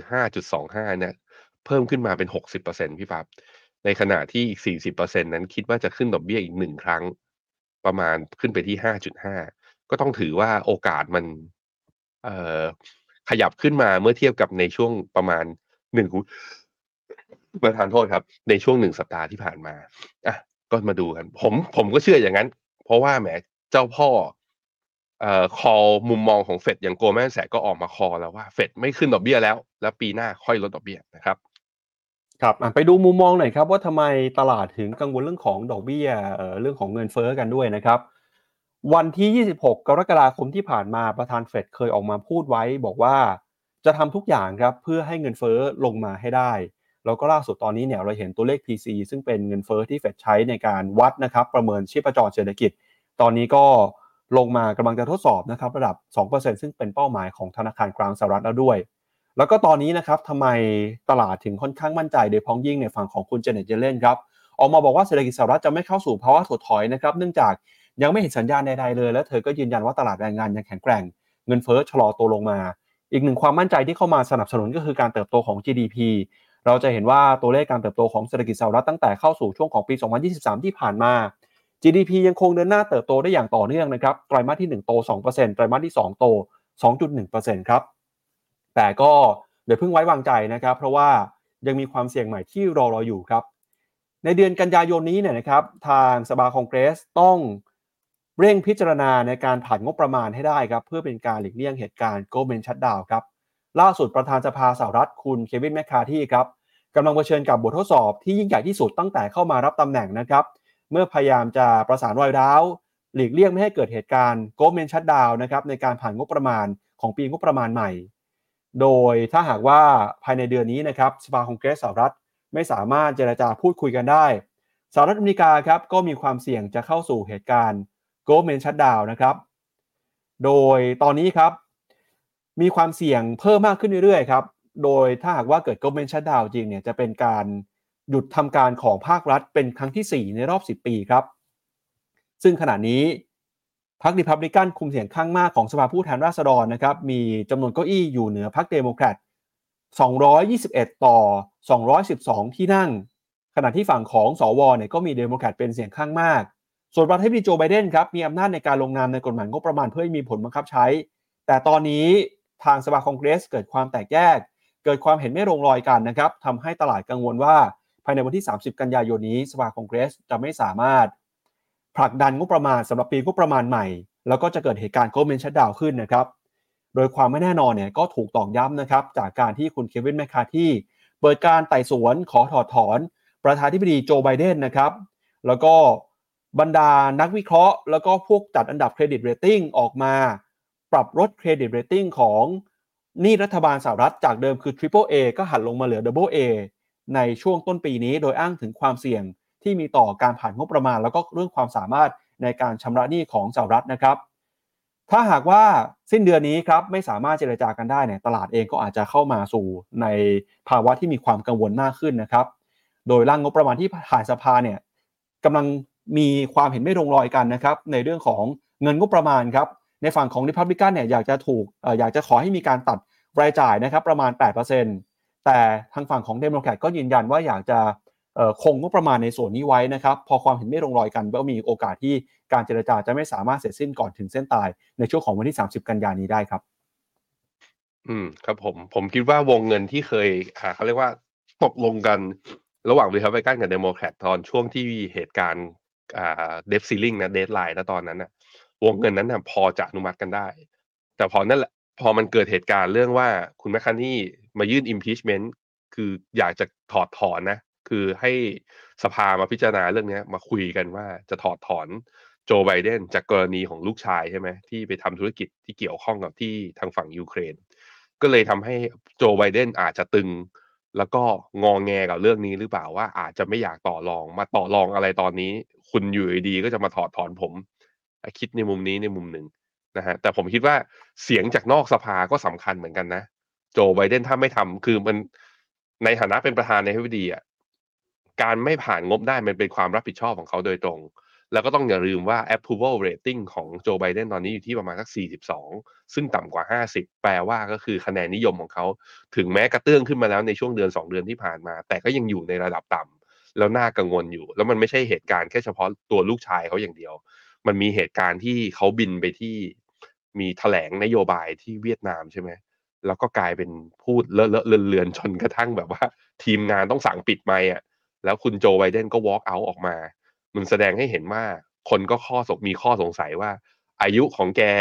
ณตรงนี้กับปัญหาสุขภาพจะมากระทบกับการดำเนินงานแล้วก็บริหารงานสภาของไอแล้วก็ทำเนียบขาวในเฟสต่อไปด้วยหรือเปล่า เพราะนั้นก็มีความไม่แน่นอนหลายอย่างนะสำหรับตัวการเมืองอเมริกา ซึ่งผมคิดว่าน่าจะกระเข้ามากระทบกับมุมมองของการลงทุนของตลาดหุ้นอเมริกา ในอนาคตไม่มากก็น้อยแน่นอนนะครับ ติดตามเรื่องนี้กัน ครับ ก็จากประเด็นนะครับเรื่องของการเมืองไปแล้วครับ ทีนี้มาดูความเสี่ยงเรื่องหนึ่งที่จะเข้ามาส่งผลกระทบต่อเงินเฟ้อสหรัฐก็คือเรื่องของราคาน้ำมันครับ ล่าสุดราคาน้ำมันดิบเบรนท์นะครับขึ้นมาทำจุดสูงสุดในรอบประมาณหนึ่งปีแล้วนะครับ อยู่ที่ระดับ 94 ดอลลาร์ต่อบาร์เรลแล้วก็มีโอกาสครับที่ราคาน้ำมันจะขึ้นไปทะลุ 100 ดอลลาร์ต่อบาร์เรลนะครับตามความเห็นของ CEO จากเชฟรอนครับ คุณไมค์เวิร์ธ CEO ของเชฟรอนเนี่ยบอกว่าคาดหวังนะครับ มีโอกาสเห็นราคาน้ำมัน 100 ดอลลาร์ต่อบาร์เรลได้ ในเร็วๆนี้อย่างแน่นอนครับ สาเหตุสำคัญนะครับก็มาจากกลไกตลาดครับในฝั่งของ demand เศรษฐกิจของหลายประเทศยังคงแข็งแกร่ง ไม่ว่าจะเป็นสหรัฐนะครับแล้วก็จีนเนี่ยคาดการณ์ว่าเศรษฐกิจก็จะค่อยๆ ฟื้นตัว จะทำให้ความต้องการใช้น้ำมันเพิ่มมากขึ้น ประกอบกับการจะเข้าสู่ช่วงของหน้าหนาว ความต้องการใช้พลังงานเพื่อเข้ามาสร้างความอบอุ่นก็จะเพิ่มขึ้นอีก เพราะฉะนั้น demand นะครับกำลังเพิ่มขึ้นมาอย่างต่อเนื่อง ขณะที่ในฝั่งของ supply ครับตอนนี้เนี่ยเผชิญกับปัญหาอุปทานค่อนข้างตึงตัวนะครับไม่ว่าจะเป็นจากการลดกำลังการผลิตโดยสมัครใจของซาอุดิอาระเบีย การลดปริมาณการส่งออกน้ำมันไปยังตลาดโลกของรัสเซีย แล้วก็ล่าสุดเมื่อวานนี้มีการเปิดเผย สต็อกน้ำมันของสหรัฐนะครับกำลังการผลิตน้ำมันของสหรัฐอ่อนแอลงไปมากกว่าคาดทำให้ตอนนี้ demand กำลังเพิ่มขึ้นแต่ supply ที่อ่อนแอก็เข้ามาผลักดันทำให้ราคาน้ำมันเดินหน้าปรับตัวบวกขึ้นไปได้ครับ จนกระทั่งนะครับตอนนี้ นักวิเคราะห์หลายสำนักนะครับไม่ว่าเป็น Morgan Stanley หรือว่าผู้บริหารของเชฟรอนคาดหวังว่าจะเห็นราคาน้ำมันนะครับขึ้นไปแตะ 100 ดอลลาร์ต่อบาร์เรลได้ในเร็วๆนี้ แล้วก็ที่ผ่านมานะครับเราก็จะเห็นว่าราคาน้ำมันเนี่ยเดินหน้านะครับปรับตัวสูงขึ้นมาอย่างต่อเนื่อง ตั้งแต่เดือนกรกฎาคมที่ผ่านมาครับกับพี่แบงค์ใน YouTube นะครับ สถานะ long position หรือว่า short position ของ hedge fund เป็นยังไงบ้างปั๊บขอหน้าต่อไป ก็จะพบว่าตอนนี้เรา hedge fund นะ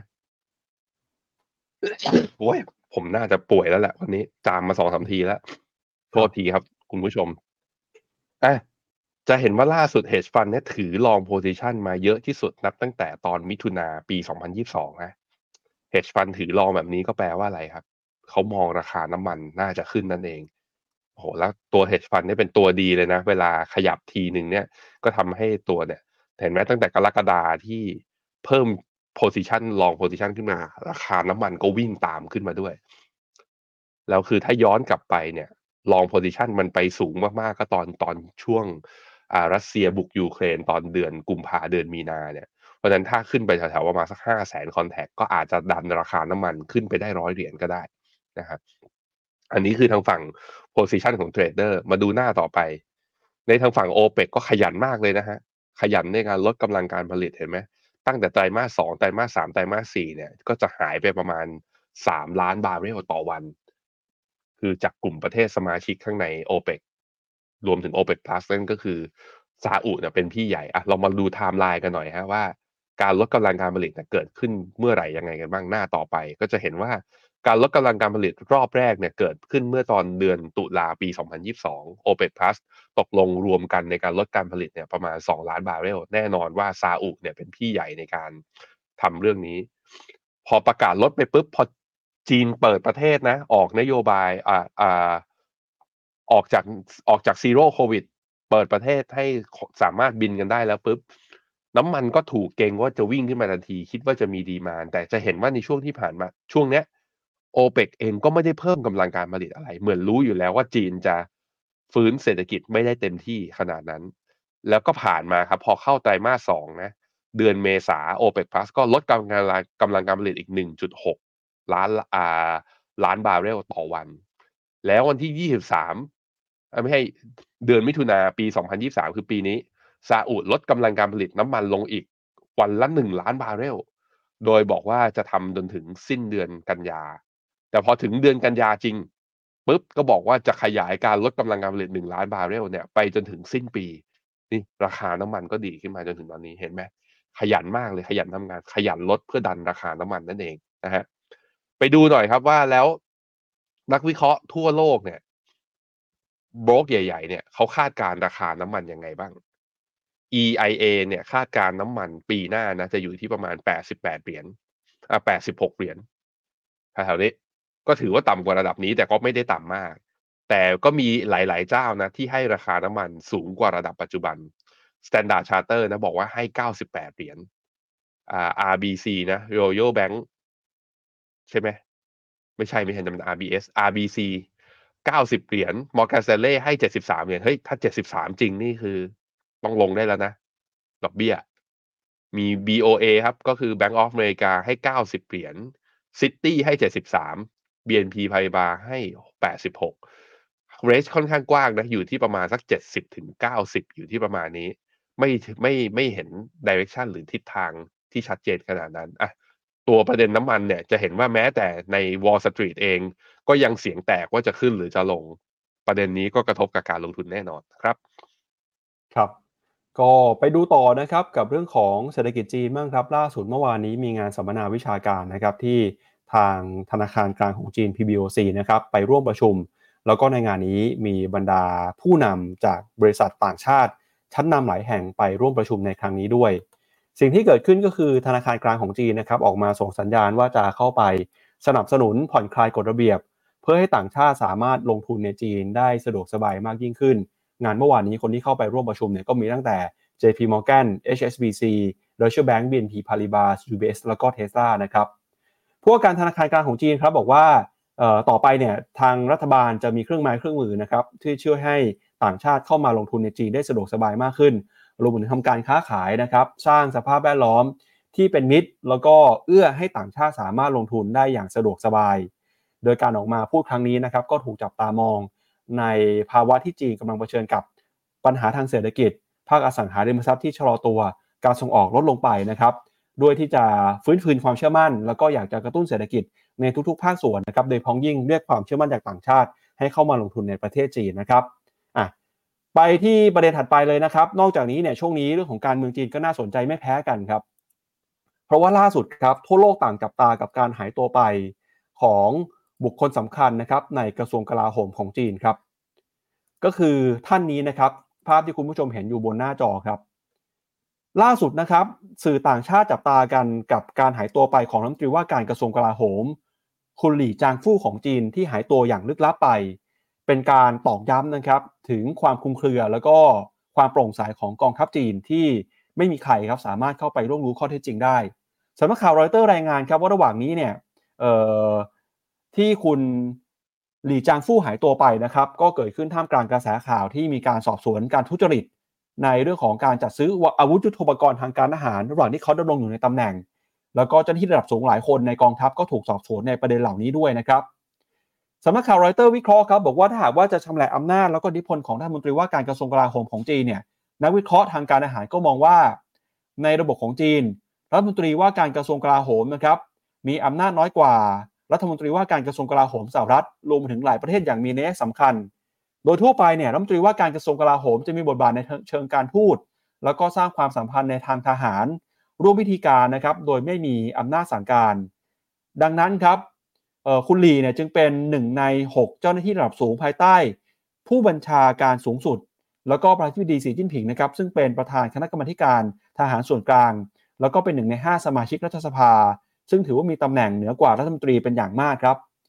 ก็รัฐมนตรีกลาโหมของจีนเนี่ยก็ดูเหมือนว่าจะมีบทบาทแค่เสริมสร้างภาพลักษณ์อย่างเดียวเท่านั้นนะครับ โดย PLA ครับถือว่าเป็นกองทัพติดอาวุธของพรรคคอมมิวนิสต์จีน มีการรายงานนะครับว่า ภารกิจหลักไม่ได้ขึ้นตรงกับรัฐโดยตรง แต่อยู่ภายใต้การควบคุมของพรรคคอมมิวนิสต์แล้วก็แน่นอนนะครับว่าการที่คุณหลีขึ้นมายันจุดนี้ ก็จะได้รับการตรวจสอบว่าจงรักภักดีต่อพรรคคอมมิวนิสต์อย่างนั้นก็ตามนะครับ พอมีประเด็นเรื่องของความไม่โปร่งใสเรื่องของคอร์รัปชันเนี่ยทางพรรคคอมมิวนิสต์จีนก็จัดการอย่างเด็ดขาดเลยนะครับทำให้คุณหลีเนี่ยต้องเก็บตัว ไม่แน่ใจเหมือนกันนะครับว่าจะมีการควบคุมตัวไปหรือเปล่าทำให้ตอนนี้เองต่างชาติก็ตั้งคำถามนะครับว่า กองทัพของจีนเนี่ยมีความโปร่งใสแค่ไหน มีระบบระเบียบในการบริหารจัดการเนี่ยที่มีความเป็นสากลเท่าไหร่นะครับ จึงสามารถสั่งการหรือว่าควบคุมกักตัวรัฐมนตรีว่าการกระทรวงกลาโหมได้นะครับ โดยที่ไม่ต้องออกมาเปิดเผยข้อได้จริง ต่อสาธารณชนครับ ครับผม คือนักวิเคราะห์การเมืองเขาก็บอกอย่างนี้นะว่า คือตั้งแต่สีจิ้นผิงมาเป็นประธาน CMC เนี่ยก็คือประธานคณะกรรมการกรรมาธิการทหารส่วนกลางเนี่ย ตั้งแต่นั้นเป็นต้นมาคือความอิสระของกองกองทัพปลดปล่อยประชาชนคือ PLA เนี่ยมันลดลง แล้วมันก็ move อำนาจเหล่านี้ไปให้อยู่ที่ส่วนกลางคือพรรคคอมมิวนิสต์สามารถเข้ามาควบคุมกองทัพแทนได้ รงนี้มันก็แสดงให้เห็นว่าเป็น move ของการเดินหมากเพื่อกระชับอำนาจของตัวเอง ไม่ให้กลุ่มทหาร ซึ่งเป็นอาจจะเป็นอีกกลุ่มหนึ่งนะที่อาจจะมาเขาเรียกว่าคานอำนาจ หรืออาจจะแบบว่าเมื่อสีจิ้นผิงทำอะไร แบบว่าทำอะไรที่ทำให้ไม่ถูกใจทางฝั่งทหารเนี่ย อาจจะมีปัญหาขึ้นมาได้ ก็กระชับไปแล้วเรียบร้อยนะฮะตอนนี้แล้วคุลีเนี่ยจะเกิดอะไรขึ้นกับเขาเขาบอกว่ามันก็มีเรื่องอาจจะถูกคุมตัวเพื่อ สอบสวนในข้อหาทุจริตการจัดซื้อพวกยุทโธปกรณ์ ซึ่งเราก็ไม่รู้หรอกเอาตรงๆนะ เราจะไปรู้ได้ยังไงว่าเขาผิดหรือว่าไม่ผิด เพราะว่าจีนก็ไม่ได้เปิดเผยถึงข้อมูลเหล่านี้ เยอะอยู่แล้ว แต่ก็อาจจะเป็นเรื่องของการกระชับอำนาจแล้วก็เปลี่ยนตำแหน่งอีกคล้ายๆ กับเรื่องเดิมๆกับรัฐมนตรี หรือคณะกรรมการในชุดอื่นๆ ที่อยู่ในพรรคคอมมิวนิสต์ภายใต้การดำเนินงานของสีจิ้นผิงอะเรื่องนี้ยังไม่ได้กระทบอะไรกับมุมมองทางเศรษฐกิจ หรือว่ามุมมองการลงทุนของจีนนะ แต่มันก็เป็น move หนึ่งที่ทำให้เห็นว่าคือจีนก็เป็นอย่างเงี้ย สีจิ้นผิงก็เป็นอย่างเงี้ย เป็นแบบที่เขาเป็นนะครับ ครับชวนนายแบงค์อ่าน comment คุณผู้ชมหน่อยครับ ก่อนที่ไปดูข่าวคุณเศรษฐานะครับ ตอนนี้เดินทางไปนิวยอร์กเพื่อจะเป็นตัวแทนประเทศไทยในการประชุมสมัชชาสหประชาชาตินะครับ ครั้งที่ 78 ครับ ครับ สวัสดีทุกคนนะครับ สวัสดีคุณซีเอสวัสดีคุณแวนดี้ สวัสดีคุณโบช คุณฟ้าบอกว่า Facebook ไม่มีการแจ้งเตือนรายการ Morning Brief วันนี้นะ ต้องเข้ามาเอง มีใครแบบว่า ผมเจอนักลงทุนมีบ่นเหมือนกันนะ บอกว่าเออ Morning Brief หายไปไหนตั้งแต่เดือนกรกฎาคือเจอเพื่อนบอกเขาหน่อยนะว่า เรามาไลฟ์ใน page Finnomena แล้วไม่ใช่ page The Opportunity นะทุกคนไปบอกเขาหน่อยนะฮะขอบคุณมากเอ่อคุณพอใจบอกว่าเฟดจะเฟดเริ่มชะลอละ UGIS ยังติดลบอยู่ลบสองเปอร์เซ็นต์มีกระสุนเพิ่มจะเก็บดีไหมจำเป็นที่จะต้องทยอยนะครับ ล่าสุดเมื่อวานนี้คุณหยงเขาให้ทีม Investment มาเขาอัปเดตเนี่ย ก็คืออ่าทาง fund manager คือ PIMCO เนี่ยมีการลด duration ของพอร์ตลงมา เพราะฉะนั้นถึง bond yield จะดีขึ้นไปเนี่ย impact ต่อ NAV ที่จะทำให้ติดลบเนี่ย ก็ไม่ได้ติดลบรุนแรงนะครับเพราะนั้นก็ก็คือยังไว้ใจได้ในแง่ของความเป็น Active Management ของเขาอยู่ครับ คุณเจษเข้ามาแล้วบอกว่าวันนี้จัดรายการได้เต็มๆ ไม่มีการตัดแน่นอน เพราะคุณเจษไม่ได้เข้ามา แล้วไม่ได้ไปกดปิดไลฟ์นะครับ ขอบคุณมากนะฮะคุณจาวิสบอกว่าอีกสามเดือนถึงสิ้นปียังมองไม่เห็นแสงสว่างเลยขนาดนั้นเลยนะฮะเอ่อคุณสุภาพรบอกว่า แล้วถ้านักลงทุนไปซื้ออันนี้เรื่องภาษีเงินได้จากต่างประเทศนะ นักลงทุนไปซื้ออสังหาจากต่างประเทศแล้วภายหลังขายอสังหาจะโดนภาษีหรือไม่ อ่าถ้าอยู่ในประเทศเกินร้อยแปดอยู่ในประเทศไทยเกินร้อยแปดสิบวันนะ แล้วก็ไม่มีอนุสัญญาภาษอ่าจัดเก็บภาษีซ้อนกับประเทศคู่ค้า ระหว่างไอ้ประเทศต้นทางกับประเทศไทยเนี่ย โดนครับ โดนเท่าไหร่ก็คือ คุณก็ต้องแจงหลักฐานว่าคุณซื้ออสังหานี้มาต้นทุนที่เท่าไหร่ แล้วขายที่เท่าไหร่ส่วนต่างนั้นก็คือถาถือว่าเป็นเงินได้นะครับ คุณอาบอกว่าสัมภาระออกเกณฑ์ใหม่จัดเก็บอย่างนี้รายได้จากต่างประเทศแบบนี้ ส่งผลอะไรกับนักลงทุนที่ซื้อกองทุนบ้างไม่ส่งผลครับคำตอบคือเรื่องนี้ไม่กระทบนะ ของกองทุนเนี่ย capital gain เวลาเราขายทำกำไร เราไม่ต้องเสียภาษีเหมือนเดิม ในขณะที่ภาษีปันผลเนี่ยสิหักหน้าที่จ่าย หรือว่าไปคำนวณเป็น final tax ตอนปลายปี ก็แล้วแต่คุณเลือกเหมือนเดิมนะครับไปครับครับไปดูเรื่องของการเดินทางนะครับของนายมนตรีเศรษฐาทวีสินครับ ที่เดินทางออกจากไทยไปตั้งแต่เมื่อวานนี้แล้วนะครับกำหนดการคือ 18-24 กันยายนครับที่จะไปร่วมประชุมสมัชชาสหประชาชาติสมัยสามัญครั้งที่ 78 นะครับหรือว่า UNGA ครั้งที่ 78 ซึ่งเป็นเวทีโลกแห่งแรก ที่คุณเศรษฐาไปในฐานะนายกรัฐมนตรีคนที่ 30 ของประเทศไทยนะครับแล้วก็เป็นคลิปแรกด้วยที่จะเข้าไปแสดงบทบาท ดึงดูดนักลงทุนต่างชาติ ให้เข้ามาลงทุนในประเทศไทยครับ ภารกิจครั้งนี้นะครับในฝั่งของคุณเศรษฐาเนี่ยจะเข้าไปร่วมประชุมนะครับ ก็มีกำหนดจะขึ้นกล่าวถ้อยแถลง ในกิจกรรมคู่ขนานระดับสูงของไทยแล้วก็อาเซียนโฆษกประจำสำนักนายกนะครับ ระบุว่าคุณเศรษฐาครับจะเน้นย้ำถึงบทบาทของไทย ด้านความร่วมมือเพื่อต่อสู้กับความท้าทายระหว่างประเทศ ในเรื่องของสิ่งแวดล้อมแล้วก็การเปลี่ยนแปลงสภาพภูมิอากาศ นอกจากนี้นะครับจะใช้โอกาสนี้เดินทางไปเชิญนักทุนต่างชาติ ไม่ว่าจะเป็น Google Microsoft แล้วก็ Tesla โดยจะหารือนะครับกับระดับ CEO เบอร์หนึ่งหรือว่าเบอร์ 2 ของแต่ละบริษัทนะครับให้เข้ามาลงทุนในประเทศไทย ซึ่งการออกมาเดินทางในครั้งนี้เนี่ยนะครับ ในฝั่งของรัฐมนตรีช่วยว่าการกระทรวงต่างประเทศครับก็ระบุนะครับว่าคุณเศรษฐาพร้อมจะเป็นเซลแมนให้ประเทศไทย ระหว่างร่วมคณะเดินทางไปนิวยอร์กแล้วก็ดึงดูดต่างชาติเข้ามาลงทุนในประเทศไทยในครั้งนี้ด้วยนะครับก็เป็นเวทีสำคัญครับของนายกไทยนะครับ ก็วันที่ 20 ครับ มีกำหนดการจะร่วมเวทีประชุม SDG Summit 2023 แล้วก็จะมีการกล่าวแถลงนะครับในเวทีเสวนา ร่วมกับประธานธิบดีของติมอร์เลสเตประธานคณะกรรมการยุโรป แล้วก็รัฐมนตรีว่าการกระทรวงต่างประเทศของอินโดนีเซีย รวมไปถึงนะครับ UNSCAPE ด้วย แล้วก็การประชุมในครั้งนี้เนี่ยนะครับคุณเศรษฐาก็พยายามจะนำข้อดีของไทยนะครับ ไปไปขายให้กับต่างชาติเพื่อดึงดูดต่างชาติเข้ามาลงทุนในบ้านเราครับ เป็นเอาเอาตรงๆนะพี่ปับ๊บ ครับ เราไม่ได้เห็นมูฟแบบเนี้ยเดินทางไปแล้ว คือมีความเจตนาคือออกไปไปเชิญชวนต่างชาตินะไม่ได้เห็นมานานขนาดไหน เพราะฉะนั้นผมคิดว่าเป็นมูฟที่ดี แล้วมันสร้างบรรยากาศ คือได้ดิวไม่ได้ดิวมา นั่นอีกเรื่องหนึ่งมันเป็นลองเทอมที่เรียกว่าเป็นงานระยะยาวที่เราจำเป็นที่จะต้องทำแต่ว่านะมันเป็นนิมิตหมายที่ดีผมชอบคุณเศรษฐาตอนไหนหรือว่าตอนที่ไปครับเดินตรวจงานแล้วมีตำรวจนั่งอยู่ในรถแล้วเปิดแอร์แล้วไปเรียกเขาลงโอ้โหแบบเห็น ถ้าผมเป็นตำรวจคนนั้นผมซวยอะซวยจริงๆมันอาจจะเป็นแบบว่า เอ้ย อาจจะได้รับคำสั่งจากนายนะบอกว่าเออให้อยู่ในรถก่อนหรืออะไรอย่างนี้ แต่ว่าแหมภาพนั้นออกมา มันก็คือมันก็ส่งเสริมภาพลับคุณเศรษฐาในฐานะของคนทำงานด้วยเหมือนกันอะมาเรามาให้กำลังใจรัฐบาลชุดนี้กันนะครับคืออะแล้วก็มีต้อเรื่องให้หนึ่กำลังนะใจครับแหละเพราะว่าที่มันต้องให้กำลังใจเพราะอะไรรู้ไหมปั๊บเพราะว่าเงินเราอยู่ในอย่าง S F F ผมอะก็ยังอยู่ในหุ้นไทยยังอยู่เยอะเลย อยากเห็นพันแปดอะ จะได้ขายสักทีนะครับครับอะมาอัปเดตเรื่องในแวดวงการเงินการทุนกันอีกเรื่องหนึ่งครับ เมื่อวานนี้นะครับคอรมอก็มีมติแต่งตั้งนะครับเลขากรตท่านใหม่แล้วนะครับ ก็คืออาจารย์พรอนงค์บุตรสระตระกูลครับ โดยคอรมอมีมติเห็นชอบตั้งแต่เมื่อวานนี้นะครับ ให้คุณพรอนงค์บุตรสระตระกูลเนี่ยขึ้นดำรงตำแหน่งเลขาธิการสำนักงานคณะกรรมการกำกับหลักทรัพย์และตลาดหลักทรัพย์หรือว่ากรตโดยจะเป็นเลขาธิการกรตคนที่ 13 ครับ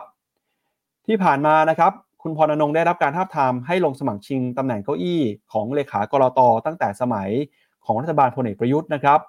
แต่ก็มีการร้องเรียนว่าคุณสมบัติไม่ผ่านในเรื่องของเรื่องที่เกี่ยวกับประสบการณ์ในการบริหารองค์กร ซึ่งเจ้าตัวก็เคยสัมภาษณ์สื่อมวลชนนะครับ เรื่องของการแสดงความมั่นใจว่าคุณสมบัติจะผ่านเกณฑ์การสรรหาของกรตอย่างไรก็ตามนะครับ เนื่องจากรัฐบาลของพลเอกประยุทธ์หมดวาระแล้วก็มีการเลือกตั้งใหม่ทำให้กระบวนการคัดเลือกเลขาธิการกรตล่าช้าจนถึงปัจจุบัน กระทั่งมีคอรมอเศรษฐาทวีสินนะครับจึงมีมติเห็นชอบเมื่อวันที่ 18 กันยายน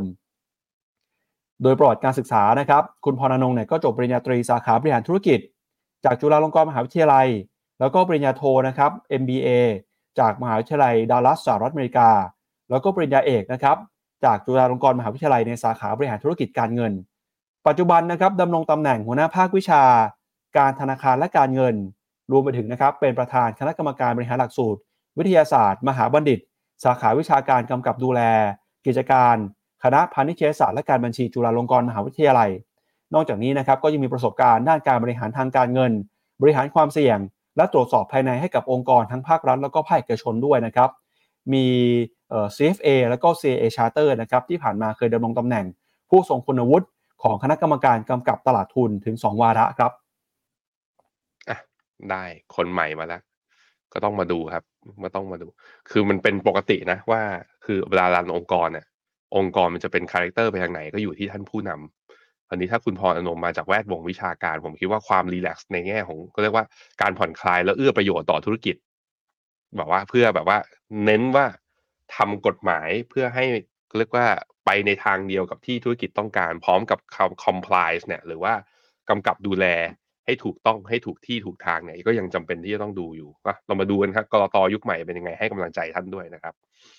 ครับก็วันนี้ก่อนจากกันไปนะครับ ชวนคุณผู้ชมไปดูกันกับรายการใหม่ของเพจเดี๋ยว opportunity นะครับก็คือรายการ opportunity talk ครับเมื่อวานนี้เราเพิ่งปล่อยรายการตอนล่าสุดไปนะครับ ผมพาคุณผู้ชมไปพูดคุยกันกับผู้บริหารของ Major Development ครับผู้พัฒนาโครงการอสังหาริมทรัพย์นะครับ ว่าจะมีแนวโน้มการเติบโตน่าสนใจแค่ไหนปีนี้ ภาคอสังหาริมทรัพย์ของไทย ฟื้นขึ้นมาได้ดีหรือยังนะครับ มาดูกันกับตัวอย่างรายการนะครับ หลังจากจบรายการวันนี้ครับ ส่วนวันนี้นะครับเราสองคนลาไปก่อนพรุ่งนี้กลับมาเจอกันใหม่นะครับ วันนี้สวัสดีครับ บริการที่ปรึกษาการลงทุนส่วนตัวจากฟิโนมีนาจะช่วยให้คุณสามารถจัดการการลงทุนจากคำแนะนำของมืออาชีพด้านการลงทุน ที่คอยดูแลและปรับพอร์ตการลงทุนของคุณให้เป็นไปตามเป้าหมาย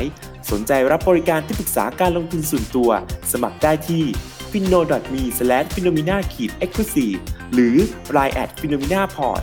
คำเตือน ผู้ลงทุนควรทำความเข้าใจลักษณะสินค้า เงื่อนไขผลตอบแทน และความเสี่ยงก่อนตัดสินใจลงทุน